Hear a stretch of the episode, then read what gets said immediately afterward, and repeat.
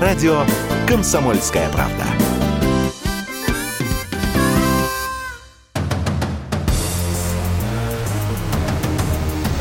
Не лишние деньги. Совместный проект экономического обозревателя комсомолки Евгения Белякова и главного редактора портала «Мои финансы РФ» Надежды Грошевой.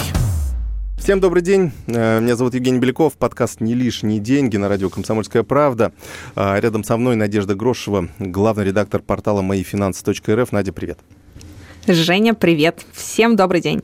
Да, ну, в общем, э, в ближайший час будем снова обсуждать, э, что нам делать с нашими деньгами в эти неспокойные времена, что происходит на финансовых рынках и как мы можем на всем этом заработать. Ну, ну или, по крайней мере, не потерять. Да время неспокойное, происходит много всего, колебания большие, поэтому обсудим с разных сторон, что можно сейчас делать. Да, во время кризиса все-таки, да, главное не потерять, потому, а уже вот вторичное это, да, действительно, заработать. Ну, в общем, попробуем объединить все это. Я лично ратую за то, за то, чтобы надо как можно больше заработать вот в этот период. У Нади более, как, как у девушки, более консервативный подход, я так понимаю, наверное, да?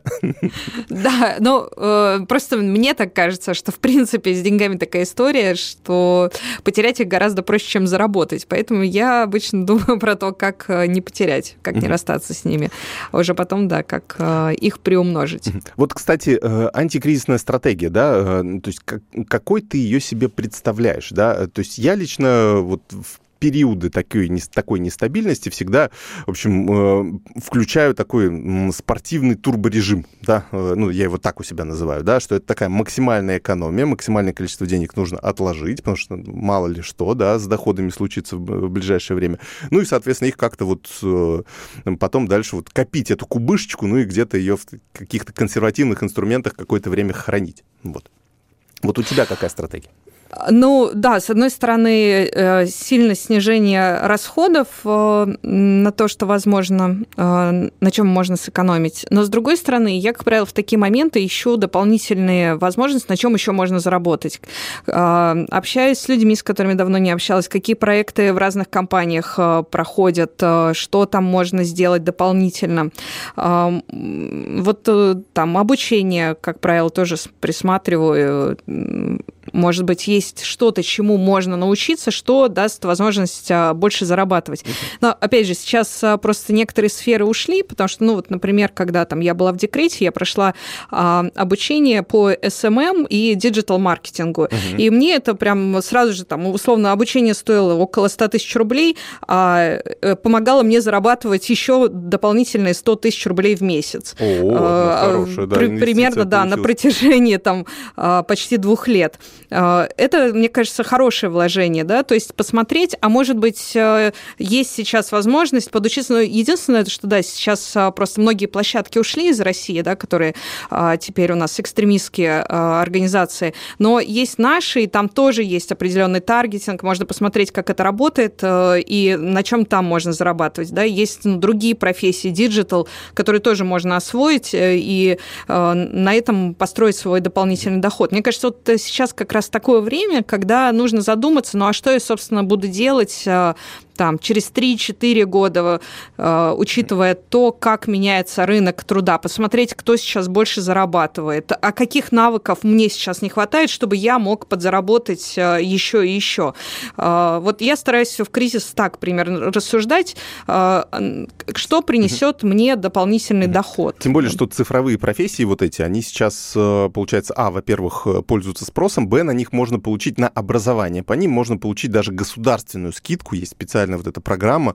Мне недавно даже на госуслугах вылезло, что не хотите ли вы поучиться на программиста, да, и там какой-то большой список данных, а, список курсов, э, аналитик больших данных, э, а, какой-то тоже цифровой маркетинг, Java, Java программирование, ну и так далее, так далее. То есть очень большой выбор, и, собственно, меня стимулирует, кстати, вот ты вот сказала, что, да, что каким навыкам научиться. У меня вот сейчас перед глазами буквально три истории бывших журналистов, которые стали программистами. То есть есть, конечно, на начальных должностях, на начальных уровнях, но при этом уже, уже неплохо зарабатывают, уже поменяли, успешно поменяли профессию. Программисты, плюс а, я знаю некоторых журналистов, которые ушли как раз в анализ данных, да, э, анализ бигдаты, тоже это отдельная профессия, которой тоже можно обучиться. Ну и плюс есть разные там CRM-системы, это система, позволяющая компании поддерживать связь со, свои, со своими клиентами, mm-hmm. разным способом таргетировать, поддерживать взаимоотношения, а, тоже, ну, как бы дополнительная профессия. Плюс а, ты сказал, что видел э, грант, да, там, или да, какую-то да, да. скидку. А, есть еще образовательный кредит в России, его можно получить, если получить, если идти на обучение в ВУЗе, получать именно полноценную профессию. Образовательный кредит, на него до сих пор действует льготная ставка если я не ошибаюсь, это 3% годовых, всю остальную ставку субсидирует государство. А, соответственно, по нему очень небольшой платеж а, даже на основную специальность. То есть, ну, если мы посмотрим наши основные вузы, там достаточно дорогостоящее обучение, если мы говорим о платном а, обучении. Так вот, если выбрать образовательный кредит, то там за время обучения идет небольшой платеж, ну и поскольку ставка совсем небольшая, то и после того, как ты окончил обучение и уже можешь получать больше благодаря новой профессии, а, спокойно можешь выплачивать угу. этот кредит. Очень удобная вещь. Еще и налоговый вычет можно получить. Точно. Одни плюсы. Да, в пределах 120 тысяч рублей в год, да, 13% можно вернуть. Вот, а, подожди, не, да, 120 тысяч. 120 тысяч рублей, 13%. 15 600 Э, рублей можно ежегодно возвращать от государства. Ну, в общем, э, да, это такая хорошая, э, получается, ну, некая, ну, вот совсем разные парадигмы, да, получается. С одной стороны, кто-то, например, ужимается, да, и вот я не буду вот, как у нас в правительстве есть многие, есть один министр, да, который любит ужиматься, да, есть другие министры, которые говорят, что нет, давайте мы, наоборот, будем как-то снижать налоги, да, увеличивать там налогооблагаемую базу и так далее. Вот мне кажется, это такая же, вот в личном плане это примерно такой же подход подход, да, кто-то кто начинает жестко экономить, переходит на, в общем, на более дешевые продукты и, и все остальное, да, а кто-то, наоборот, ищет возможности сохранить привычный образ жизни, да, но просто найдя себе какое-то более э, выгодное занятие. Ну да, все так. Собственно, бюджет э, семьи, он же строится примерно как и бюджет корпорации, да, ну, можно сказать, как государство. А, и принцип абсолютно такой, либо снижать расходы в кризисные моменты, либо искать способы эти доходы увеличить. Понятно, что время сложно, и действительно не так просто это найти, но вот мне кажется, что посмотреть, а на что можно сейчас поучиться дополнительно, а, может быть э, неплохим выходом. Я, кстати, жене недавно тоже приводил, мы так обсуждали условно наши какие-то финансовые планы.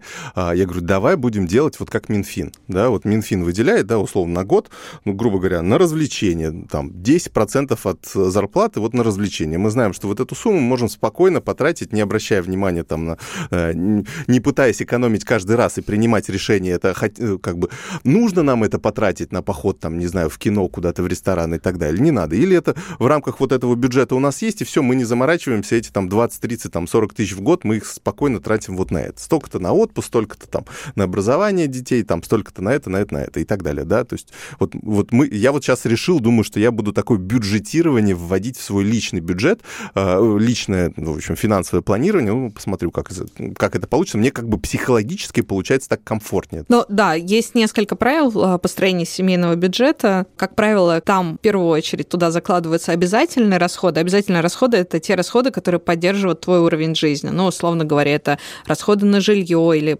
выплаты по ипотеке, по кредитам, а, расходы на еду и так далее. Но логично туда внести и необязательные расходы, например, на развлечения. Приятные потому мелочи, что так да. или иначе, да, а, мы тратим эти деньги каждый месяц, и лучше заранее заложить их в бюджет, представлять, что куда мы можем сходить. Но, кстати, вот а, мы на портале мои финансы, э, мы писали неоднократно о том, как строить бюджет, и есть несколько способов снизить эти траты. Ну, например, заранее придумать себе, что раз в месяц мы проводим выходные, не потратив ничего на развлечения.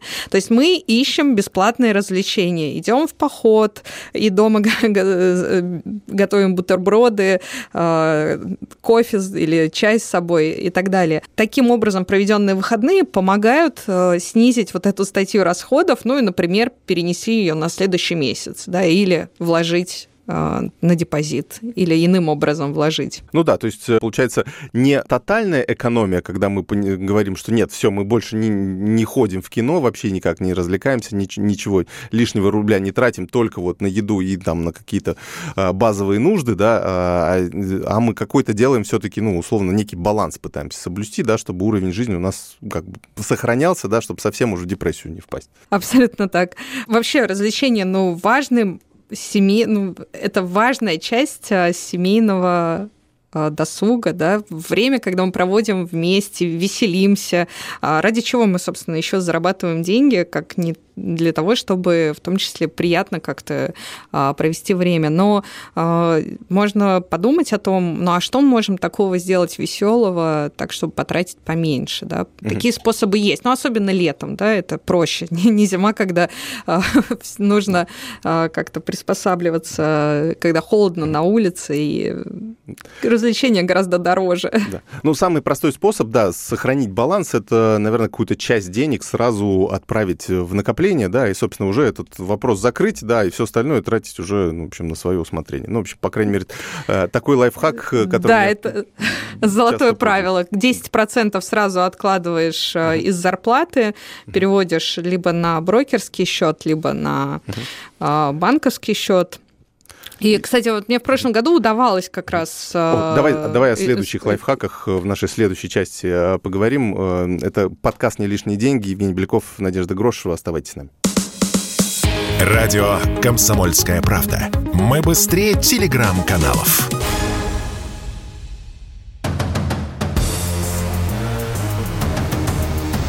«Не лишние деньги». Совместный проект экономического обозревателя комсомолки Евгения Белякова и главного редактора портала «Мои финансы РФ» Надежды Грошевой. Итак, мы снова в эфире. Евгений Беляков, Надежда Грошева. Продолжаем обсуждать э, наши личные финансы. Ну, не наши личные. И да, не конкретно. лишние деньги. Да, и не лишние, а, не лишние деньги, и ваши, и наши. А, ты какую-то историю хотел рассказать про вот эти а, ежемесячные, да, или постоянные какие-то вложения для того, чтобы они были, в общем, какими-то незаметными, да, для бюджета. Да, золотое правило. 10% после получения зарплаты нужно сразу же перевести либо на свой э, брокерский счет, либо на банковский счет, либо на накопительный счет. А, и вот я пользуюсь э, давно уже этим правилом, и последний, в прошлом году очень удачно вообще мне удавалось откладывать и использовать это на а, своих деньгах. А здесь э, важно, например, я просто для того, чтобы потом не снимать эти деньги, я их сначала переводить, меня, кстати, перевожу на накопительный счет. Их да. же легко потом вот обратно раз-раз между счетами, все и тратишь. Вот как? Да, часть денег я переводила на ИИС. Но э, по своему опыту... инвестиционный счет. Да, индивидуальный инвестиционный счет – это брокерский счет с особо налоговым режимом. Э, там есть два налоговых режима. Ну, я пользуюсь э, налоговым вычетом. Соответственно, если за год я пополнила счет на 400 тысяч рублей, то я могу получить от государства 52 тысячи рублей. Плюс инвестировать эти деньги. Ну, часть э, я средств переводила на этот счет. В прошлом году как раз э, за весь год перевела. Но помимо этого я использую и банковский счет. Э, и, как правило, делаю так. Я сначала кладу на накопительный счет, а потом перевожу на банковский. Ну, для того, чтобы не было такого, что э, потом мне понадобились деньги, и я э, закрыла депозит да, и закрыла проценты. Плюс есть возможность открывать депозиты на дробные, на небольшие суммы. Совершенно не обязательно. А, ну, кстати, да. ждать, пока там накопилось, ну, условно, 100 тысяч рублей, и тогда только я их несу. Нет, можно от, как раз удобно откладывать, ну, все зависит от семейного бюджета, да, но какими-то дробными суммами для того, чтобы, если вдруг что, ну, условно говоря, вот вы договорились сроки. в семье, да, там, и вы откладываете там какую-то сумму, да, а при этом открывать депозиты там по 10 или по 20 тысяч, потому что если вдруг эта сумма понадобилась, не надо закрывать весь депозит, он дальше, каждый из депозитов накапливается, процент начисляется, да, а если вдруг деньги понадобятся, то можно закрыть один небольшой депозит на какие-то нужды.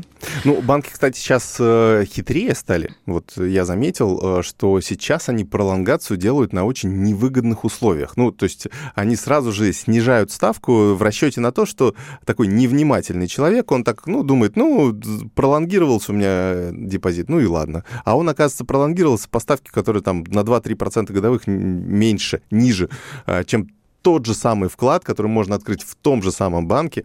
Вот, и, в общем, то есть тут следить надо тоже хоть. Нужно обязательно следить, э, да, потому что автоматически можно в итоге получать гораздо меньше процентов. Вообще, деньги — такая история, где за все время надо следить, чтобы а, ну, никто не надурил, скажем так. А, вокруг много посредников, которые хотят с этих э, денег получить свою прибыль. Там, и не всегда добросовестные участники. Да. В общем, надо очень внимательно следить, э, что написано в договоре и условия, на которых мы размещаем деньги. Это крайне важно. Ну, в принципе, у нас консервативные инструменты, они так очень хорошо э, под надзором Центробанка находятся. То есть условные депозиты. Здесь мы юридических рисков каких-то серьезных все-таки не видим, да, то есть, ну, э, здесь так все достаточно открыто, публично и честно. Вот. Но другое дело, что есть вот маленькие нюансики, с которых тебя могут по копеечке, по копеечке эту прибыль просто уметь уменьшить. Вот, наверное, скажем так, да, что, так уж не будем пугать, да, что совсем уж здесь подвохи тут со всех сторон. Да, все так. Да, да но, но в целом есть, в общем, нюанс. А, что касается, смотри, э, что касается антикризисной стратегии, я думаю, у всех этот вопрос сейчас есть, да, то есть, окей, мы копим деньги, да, копим в чем? Вот в чем сейчас есть смысл э, копить деньги? То есть э, как это все распределять, да? То есть просто банковские вклады и, в общем, сидим и, и все? Или, или есть еще какие-то варианты? Ну, зависит а, от срока, на который готовы копить. Да? Если речь идет о там, хотя бы двух, трех, четырех а, годах, тогда можно использовать а, достаточно сложные инструменты, как акции, облигации, размещать деньги на бирже, присматриваться после падения к разным бумагам, как раз высока вероятность, что они вырастут. Но эти вложения связаны с риском потому что они могут вырасти, а могут и не вырасти. И мы видим сейчас вообще много других рисков, э, связанных э, с самой инфраструктурой торгов, ну и так далее. Там заморожены бумаги на Санкт-Петербургской бирже. Они хоть и иностранные, но торговались у нас в России. Можно было на своем смартфоне у российского брокера покупать спокойно. Да, сейчас этими деньгами не воспользоваться, потому что бумаги заморожены. Поэтому есть много рисков, которые надо ну, представить. Из-за этого и вложения, в зависимости от уровня риска, и вложения будут разные. Если вы готовы к рискам, то можно идти к каким-то сложным инструментам. Но если к риску рынку человек не готов, то, наверное, самое простое – это исходить из того, в какой валюте вы будете дальше жить. То есть если вы редко ездите за рубеж, за рубеж особенно сейчас, да, а, и такие поездки не планируются, и дети не будут учиться где-то за рубежом, и вообще как-то с валютой э, ну, вряд ли жизнь будет связана, тогда можно большую часть хранить в рублях, но понимать, что есть вероятность, что рубль по отношению к валюте может дешеветь. Я всегда себя чем убеждаю? Что, в принципе, э, доходность по депозитам, она практически всегда официальную инфляцию отбивает. Ну, плюс-минус. Ну, окей, там, может быть, там минус 2%, да, будет там сравнительно. Но в целом инфляция покрывается той доходностью, которую дают депозиты.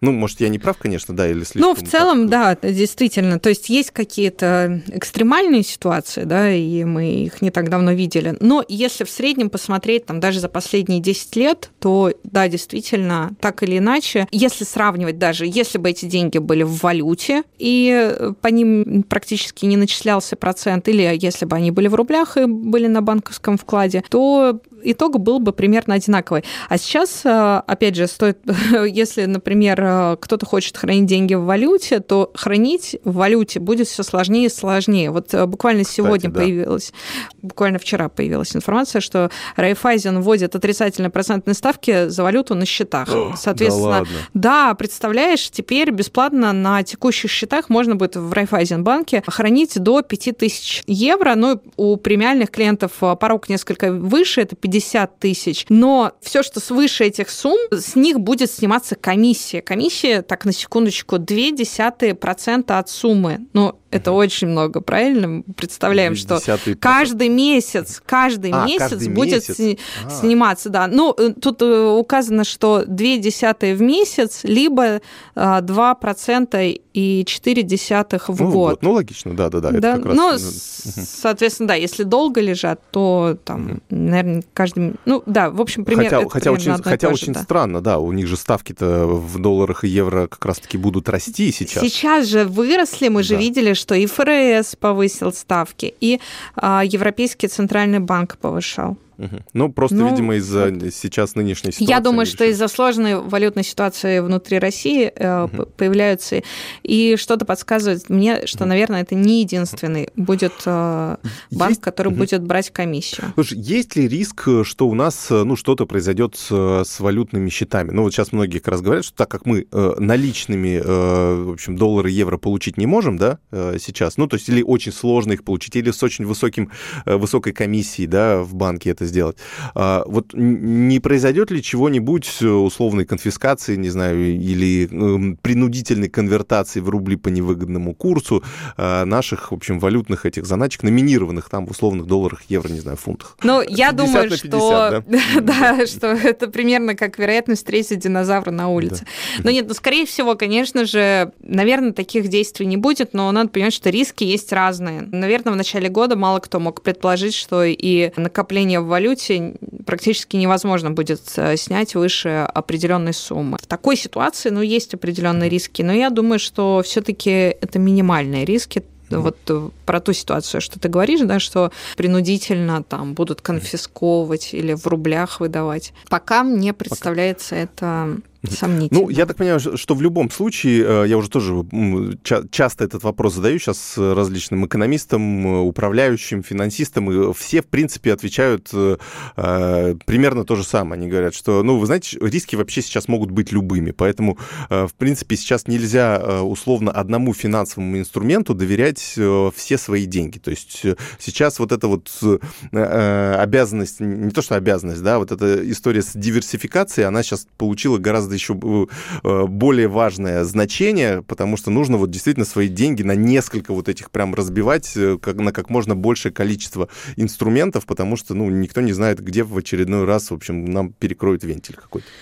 Главное, мне кажется, в такой ситуации, когда действительно рисков много, определиться с целью, э, с целью, с целью того, ну а, а что мы дальше хотим? Вот наша семья, чего она добивается, там, если есть дети, какое образование мы им дадим, для чего эти деньги? Они для того, чтобы дом построить, или чтобы на пенсии жить, ну, или чтобы цель, образование... С целями ты видишь, Это тоже вот... сейчас сложно определиться, в долгосрочные планы строить, поэтому...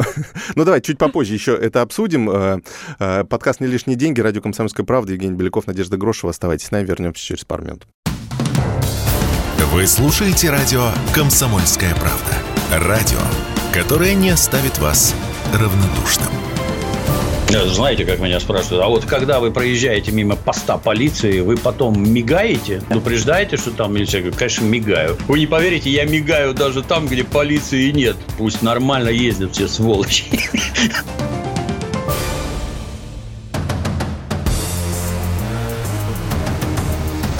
Не лишние деньги. Совместный проект экономического обозревателя комсомолки Евгения Белякова и главного редактора портала «Мои финансы РФ» Надежды Грошевой.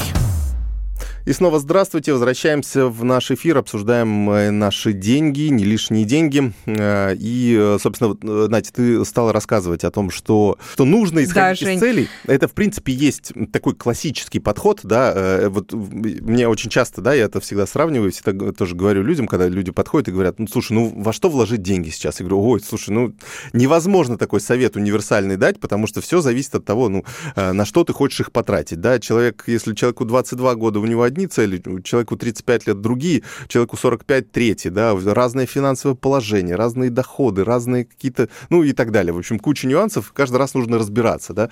Поэтому, и, собственно, в принципе, классический подход — это построить себе какие-то цели. Но, но как сейчас строить эти цели, да? Как сейчас вот какие-то долгосрочные планы, в общем, рисовать себе? Сложно. Но, наверное, в, как раз в кризисные моменты это и надо делать, потому что, ну, когда не разбериха кругом, а только какая-то внутренняя сила помогает идти вперед. Надо проанализировать, э, ну а для чего, собственно, мы откладываем деньги, э, зачем, куда, куда идем. Хочу, чтобы к пенсии был домик на море, или хочу образование детям дать. Ну, есть какие-то стандартные, в общем, э, ситуации, mm-hmm. или, может быть, там на здоровье ну, нужны эти деньги и так далее. Надо это еще хорошенько подумать mm-hmm. еще раз, вспомнить эти цели, ну и из этого уже исходить. То есть это какой-то еще драйвер да. развития развития должен быть, да, чтобы, грубо говоря, не опускать руки, а понимать, что куда мы движемся, и, собственно, ради чего мы работаем, э, ищем вот эти новые источники дохода, меняем профессию и так далее, и, соответственно, с этих новых доходов пытаемся отложить что-то еще, вот именно для чего, действительно, да. Да, э, мне кажется, как раз в кризис это помогает идти дальше, да, потому что можно иначе легко пасть э, в какое-то уныние, но вот правильная постановка цели, она как раз помогает все эти действия совершать, да, иначе ради чего, собственно, все, все это мы делаем. Если уж мы заговорили про долгосрочные э, цели, да, то у нас, в принципе, есть э, вот этот финансовый инструмент в виде ценных бумаг, э, акций, облигаций и так далее. Это в основном такой, ну, как обычно, да, считается некий такой долгосрочный инструмент. Если мы не являемся вот этими спекулянтами, да, которые утром зашли с деньгами, значит, купили акции, значит, поигрались, вечером вышли, опять же, с деньгами, э, большая часть условных пассивных инвесторов частных, они э, планируют создать себе некий портфель и, ну, и потом уже каким-то образом э, этот капитал растить. Вот, собственно, сейчас э, уже да, пойдем по новостям, да, которые сейчас были. Э, выход на биржу, он связан действительно сейчас с таким количеством юридических рисков. У нас даже уже глава Центробанка говорит, что, ну, слушайте, не ходите, э, дети на зарубежные биржи гулять. Да. Не надо. Потому что там очень опасно, да. А, знаешь, я в прошлом году, в декабре, сняла со своего брокерского счета полтора миллиона миллион рублей, купил на них автомобиль. Э, это а, совершенно, было, да, да? совершенно случайно это произошло. У меня а, знакомый продавал, предложил, я подумала, что а, жалко, конечно, что я не смогу их вкладывать, эти деньги, но уже была какая-то проблема с чипами, и, в общем, было сложно тогда купить автомобиль. Угу. Ну, в общем, теперь оказалось, что это Сейчас я смотрю, да, что с того времени индекс э, московской биржи упал на 33%. У меня осталось, э, на тот момент у меня было где-то еще 500 тысяч рублей. Э, сейчас это где-то 420, ну, потому что там часть бумаг замороженная, и по ним вообще нет котировки, точно, точно вообще непонятно, сколько стоят эти деньги, они в основном заморожены, там примерно только пятая часть – это живые деньги, а все остальное, а, ну, просто плюс ОФЗ, которые можно продать, да, и тоже они станут деньгами. Но большая часть портфеля заморожена, я смотрю, да, на это и думаю, как, как было правильно тогда принять такое решение, но на тот момент оно было совершенно случайным. Сейчас же те, кто заходят на биржу, должны представлять, что рисков очень много. Угу. Можешь объяснить вообще, что сейчас вот э, произошло? То есть у нас одна из основных новостей прошедшей недели – это э, заморозка вот этих активов и, соответственно, санкции против национального расчетного депозитария. Вот, собственно, что это за такая штука? Почему из-за вот санкций на, ну, в общем, на какой-то депозитарий у нас, в общем, э, у миллионов э, российских инвесторов теперь заморозились, ну, если не все деньги, то часть их? На самом деле, эта новость сильно не изменила ничего потому что и так э, были заморожены эти деньги в НРД, да, это наш э, депозитарий. А, как происходят э, торги на бирже?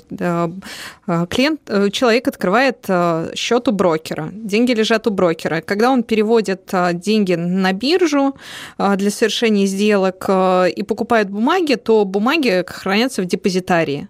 А, вот в нашей ну, в котором написано, хранились... что такое-то количество бумаг принадлежит, принадлежит... Вот, там, Белякову Евгению да. Андреевичу, да, такого-то Точно. Да. Угу и э, за ним зафиксировано. Ну, там есть э, разным способом. Бумаги могут, быть, могут храниться не за конкретным человеком, а за брокером, а дальше брокер фиксирует уже, у кого конкретно хранятся эти бумаги. На самом деле это просто нюансы. Сам принцип э, биржевой торговли предусматривает, что эти бумаги хранятся в депозитарии, в том числе для того, чтобы защитить клиентов брокера, что если вдруг с ним что-то произойдет, деньги лежат не где-то у брокера, они лежат в независимом от брокера от месте. депозитарии, да? да депозитарии. Но случилось так, что, ну, например, вот э, у нас между НРД и у нас на Санкт-Петербургской бирже храни... Э, торговались зарубежные бумаги, и часть этих бумаг хранилась в НРД, но был определенный мостик. Через этот мостик они торговались в депозитарии, который называется Евроклир. Этот мост уже давно не работает, собственно, и вот эти дополнительные санкции, которые введены, но ну, на самом деле они сильно ничего не поменяли. Угу. То есть э, там и так э, торгов не было. Угу. А, понятно. То есть, ну, в любом случае, есть ли какой-то риск, еще, что у нас еще что-нибудь, вот а, сейчас вот санкции коснулись этого НРД, да, на национального расчетного депозитария. Есть ли еще какие-то структуры на бирже, а, которые могут попасть вот под, не знаю, э, московскую биржу у нас возьмут и закроют, да, оттуда, или Санкт-Петербургскую биржу, или это уже до, сюда руки не дотянутся? А, нет, все, что касается дальше, наша московская биржа, она находится в России, да, и а, здесь уж лучше тогда выбирать а, сугубо российские тогда бумаги, да, классические бумаги, которые прошли листинг сразу же на бирже, потому что у нас а, есть бумаги, которые кажутся нам российскими, но на самом деле это иностранные бумаги, ну, например, Яндекс. Надо проверять, а, прежде чем... Ну, у многих компаний достаточно стру... Э, сложная холдинговая структура, да, и а, если уж вы решили пойти в такое сложное дело, как инвестиции, лучше разобраться, какие компании проходили листинг именно на наших биржах, так, чтобы они торговались только в России, и выбирать их бумаги. Потому что все, что связано с э, дополнительными расчетами, ну, несет э, дополнительные риски, которые мы сейчас увидели. Ну да, в общем, как выяснилось, да, э, мы на самом деле вот такое последнее поколение, э, ну не мы, да, я так, наверное, так предыдущее поколение, да, инвесторов, э, зашедших там 12 лет назад на биржу, но вот именно последнее поколение инвесторов, которые зашли как раз во время коронавируса или там чуть раньше или чуть позже, они в основном, да, воспринимали биржу, это как вот тут мы открыли мобильный терминал в, соответственно, в каком-то банке, в два клика мы купили себе какой-нибудь Google, Microsoft, Tesla, не знаю, Apple и так далее, да, очень многие играли как раз именно на американских акциях, потому что, ну, вроде как, чем мы будем играть на, на Газпроме и Сбербанке, да, мы лучше вот пойдем туда, на иностранные биржи. И, собственно, для них вот, вот ничего не было проще взять и в этом мобильном приложении купить эти акции, это, собственно, как, я не знаю, как, как булку хлеба купить, как еще что-то, да. Может быть, даже легче, потому что да. за хлебом надо еще идти, если он не из приложения, конечно, да. с курьером. Да. Ну, в общем, а, а получается здесь, оказывается, вот за этими двумя кликами стоит такое большое количество посредников телодвижения и всего остального, что а, один, одна структура из этой цепочки выпадает, и, собственно, все. Деньги заморожены, и, в общем, обратно эту операцию уже не провернуть. Да, к сожалению, все оказалось намного печальнее, чем, наверное, представляли люди, которые вышли на биржу. Резюмируя, то есть э, сейчас, чтобы избежать юридических рисков, да, правильно ли я понимаю, понимаю, что нужно только покупать те акции, которые, ну, собственно, российских компаний, которые размещены на российской бирже. Ну, чтобы совсем снизить риски, да. Но надо учесть, что все равно есть бумаги, которые можно до сих пор покупать и на Санкт-Петербургской бирже. То есть э, там есть определенный процент бумаг, которые не попали под действие санкций, потому что они э, не находились э, там, в, в, в определен... у определенного посредника. Есть определенные, я сейчас не смогу перечислить их всех, но есть э, некоторые бумаги, которые до сих пор торгуются. Плюс э, Санкт-Петербургская биржа обещает, что в ближайшее время появится возможность э, покупать гонконгские бумаги, а, также вот, на площадке. Кстати, да. Ну, то есть будет возможность покупать и другие бумаги, да, там, не только российские. Но все-таки а, вот в такой сложной ситуации, наверное, чтобы снизить риски, лучше присматриваться к бумагам, которые исторически торговались в России, находятся в российском депозитарии, на российской площадке и через российского брокера, потому что все остальные телодвижения, они будут очень сложные. То есть понятно, что можно покупать а, через... Рисками, да да, через зарубежную площадку, зарубежные бумаги, которые торгуются там на американской бирже. И там есть, э, ну, свои перспективные истории. И бумаг там очень много, и рынок очень развит, и ликвидность большая.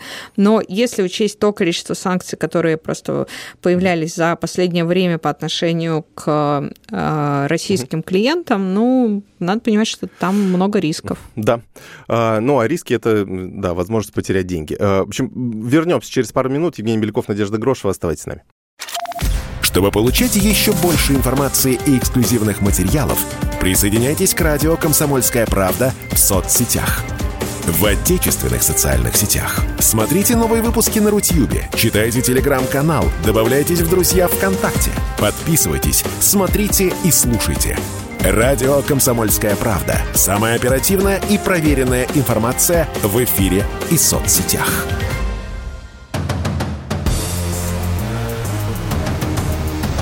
Не лишние деньги. Совместный проект экономического обозревателя комсомолки Евгения Белякова и главного редактора портала «Мои финансы РФ» Надежды Грошевой. Итак, мы снова в эфире. Евгений Беляков, Надежда Грошева, подкаст «Не лишние деньги». Эм, мы уже обсудили, да, что, собственно, э, сделаю такое резюме небольшое, да, что как сейчас, эм, какой антикризисной стратегии сейчас стоит придерживаться. Такая максимальная диверсификация наших э, вложений. Это э, все возможные способы экономии, попытки заработать больше. И при этом при распоряжении свободными средствами нужно учитывать кучу различных рисков, поэтому, конечно, деньги, в общем, в одну одну корзинку точно класть, класть не стоит, в один финансовый инструмент не стоит, э, не стоит э, все класть. И э, при этом, конечно, да, стоит, наверное, себе определить какие-то долгосрочные цели, которые позволят ну, как- как-то двигаться дальше, да? Правильно я понимаю? Правильно резюмировал? Да, все, все так. Да. Главное определиться с целями, и из-за этого уже свою стратегию формировать, в том числе это зависит от того, как, какие инструменты выбрать, условно, акции, облигации или вклад. Ну да, да. Ну вот, э, вот с точки зрения как раз долгосрочных инвестиций, если мы вот выбираем какую-то часть э, нашего капитала вложить э, на фондовый рынок, понятно, что сейчас там большие риски. Я вот, например, на прошлой неделе вложился, думал, что, ну, может быть, уже как раз дно, может быть, а, уже падать некуда. Расскажи, расскажи, во что ты вложился? Да? Что ты выбрал-то в итоге, Женя? Да, ну, в общем, я купил несколько акций все-таки. Эм, я, я, кстати, при этом разложил, то есть я часть разложил разложил компании э, именно вот просто, ну, не то чтобы на обум, да, но некий такой антикризисный портфель. Я так в течение месяца себе подбирал портфельчик э, возможный, да, из э, потенциально перспективных компаний, которые, может быть, будут вести себя лучше, чем все остальные, да. А, но вот, например, они сейчас, даже я не могу понять, как именно, но мне кажется, примерно одинаково. Я купил себе еще фонд, э, который индексный фонд. Но вот он тоже падает, конечно, он тоже падает. Ну, не на 9%, как, как Яндекс, но на 4%. То есть это некий такой средний показатель по, э, по московской бирже. По больнице. Да, но, в общем, фонды тоже А здесь... много бумаг в итоге? Портфеле? Нет, 5 бумаг всего пока. Пока я решил ограничить пока, решил ограничить. Думаю, думаю, сейчас подожду, пока часть денег еще оставил просто в деньгах. Ну вот, собственно, я себя успокаиваю еще тем, что раз они упали, что теперь вот следующий транш я могу сделать, ну, собственно, по более выгодным, наверное, ценам, да, и тем самым э, сделать покупку более выгодной в такой, ну, так, усреднить, да, как мы об этом тоже в прошлый раз говорили. Вот, наверное, так, себя этим, по крайней а мере. А в следующий раз будешь покупать такие же бумаги? Или у тебя есть э, перечень из э, условно 10-15 бумаг, которые в итоге попадут в портфель? Да, у меня определенный перечень есть, э, но, конечно, вот я понимаю, что у меня это очень много усилий и эмоций, и э, переживаний это забирает, потому что я думаю, вот эту купить или вот эту. Или, и, ну, там, условно, да, мне купить пятерочку или ленту, да, например, или что-то, ну, то есть, э, или магнит, да, вот, вот что купить э, вот из этих, условно, ритейлеров, да, или, например, металлургов, да, что мне купить? Норникель, НЛМК, э, ну, Северсталь, слава богу, я не купил, да, тоже одна из самых убыточных бумаг за последнюю неделю была. Ну, в общем, очень много проблем, да, и я понимаю, что, может быть, мне на какую-то часть зайти в фонд, в какой-то, но при этом я теперь еще понимаю, что здесь тоже есть риски. Да, потому что... Да, да, сейчас э, э, вот про металлургов есть же еще такая прикольная история с металлургами, что да, они они вообще в этом году очень сильно просели, конечно, мы видели. Но в прошлом году вот э, три крупнейших компаний, Северсталь, НЛМК и ММК, они же были дивидендными аристократами, а по сути стали дивидендными бомжами. И, ну, в том смысле, что они теперь не, не выплачивают не дивиденды, да, да и, а, и упали на две трети от своей стоимости, то есть они потеряли 75% э, капитализации компании угу. суммарно. И, может быть, как раз э, это неплохой момент для того, чтобы к ним присмотреться. Я не буду агитировать, да, там ни в коем случае да, не да, является не инвестиционной да. Э, рекомендацией, но просто если учесть, что эти бумаги э, на российском рынке э, не так много вообще дивидендных аристократов. Дивидендные аристократы это кто, те, кто стабильно выплачивали высокий дивиденд каждый год и там на Они, уровне даже был... выше, чем э, банковский вклад, насколько я да, помню. Да, у них да. всегда были очень э, хорошие дивиденды. И вот такая история, да, они потеряли э, такой процент капитализации и плюс ну, не выплачивают, да, понятное дело. Но это, мне кажется, некий сигнал все-таки так присмотреться вот к, к таким бумагам, потому что как, как сейчас они явно так особо не в фаворе. Ну вот как считаешь, да, у, у меня лично э, такая версия, да, что сейчас э, в условиях того, что западные рынки у нас закрыты, да, э, у нас есть большое количество частных инвесторов на рынке, которые уже зашли, которые уже попробовали, у которых какая-то часть капитала еще осталась нераспределенный. Плюс у нас будут заканчиваться вот эти сверхдоходные вклады в июне. И, собственно, альтернативных инвестиций у нас не так много остается. Да, можно покупать недвижимость, да, а, какую-то, ну, такой традиционный формат инвестиций. Можно покупать валюту, ну, в основном безналичную, в расчете на то, что все-таки в какой-то момент времени рубль ослаблет. И можно покупать российские акции. И это такая, получается, песочница, в которой, может быть, будет какой-то рост. А, да, у такой песочницы действительно есть э, возможность для роста. Меня несколько, честно скажу, несколько пугает то, что доля инвесторов сильно растет. Э, то есть э, по-моему, месяца полтора назад их было 60% частных инвесторов, сейчас их уже 73%. Это, это, говорит, от, какой, это от какой цифры? Это что, что значит 60? 73% от всех денег на бирже – это деньги частных а, инвесторов. Вот так вот. Угу. Это, ну, мне бы хотелось, чтобы профессиональных участников, ну, то есть институциональных, да, да. да было все-таки больше. А чем рынке. это грозит? То есть большая доля частных инвесторов это что рынок будет очень эмоционально подверженным на всякие там, не знаю, какие-то плохие события или хорошие, или как? А, да нет, в принципе, это не грозится тем, что будут эмоциональные какие-то срывы да, частных инвесторов. А, просто, как правило, развитый рынок, угу. хорош, хорошо ликвидный рынок, он несколько, ну, имеет друг, друг, другую структуру. Там больше профессиональных участников. А то, что то сейчас... Там пенсионных фондов такая... там каких-то, да? Да, да, да. Опять же, у нас э, очень сложная история для пенсионных фондов, для инвестирования. Они очень зарегулированы. Может, и слава богу, что они очень зарегулированы и, и не могут покупать акции.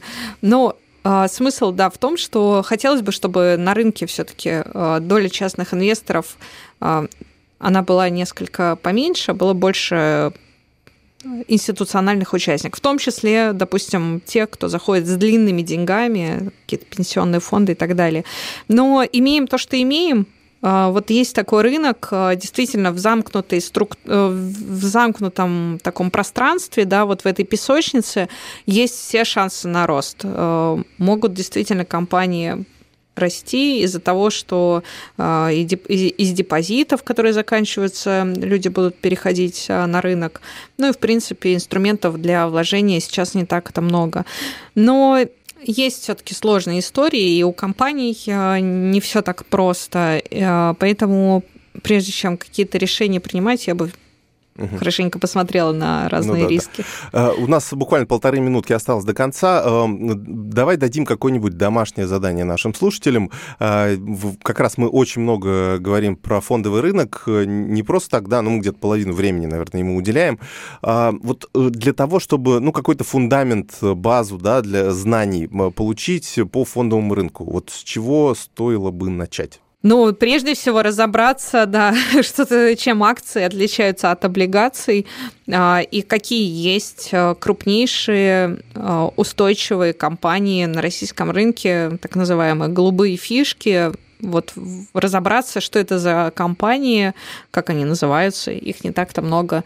Мне кажется, это первый шаг для того, чтобы понять, а что там вообще происходит. Угу. Ну да, и, соответственно, исходя из вот этого небольшого ограниченного списка, но который не подвержен все-таки юридическим, по крайней мере, рискам, уже выбрать, может быть, э, для начала, в какие акции там вы хотите, например, э, войти точно. Ну, ну, давайте, да, вот такое задание оставим. Э, в любом случае, я так понимаю, что и на портале моифинансы.рф э, эта информация есть. Есть еще очень хороший ресурс от Центробанка э, «Финансовая культура», fincults.info.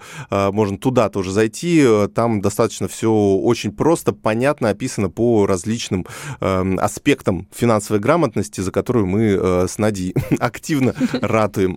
Да. Надеюсь, что эта финансовая грамотность убережет вас от, от потери денег в эти неспокойные времена.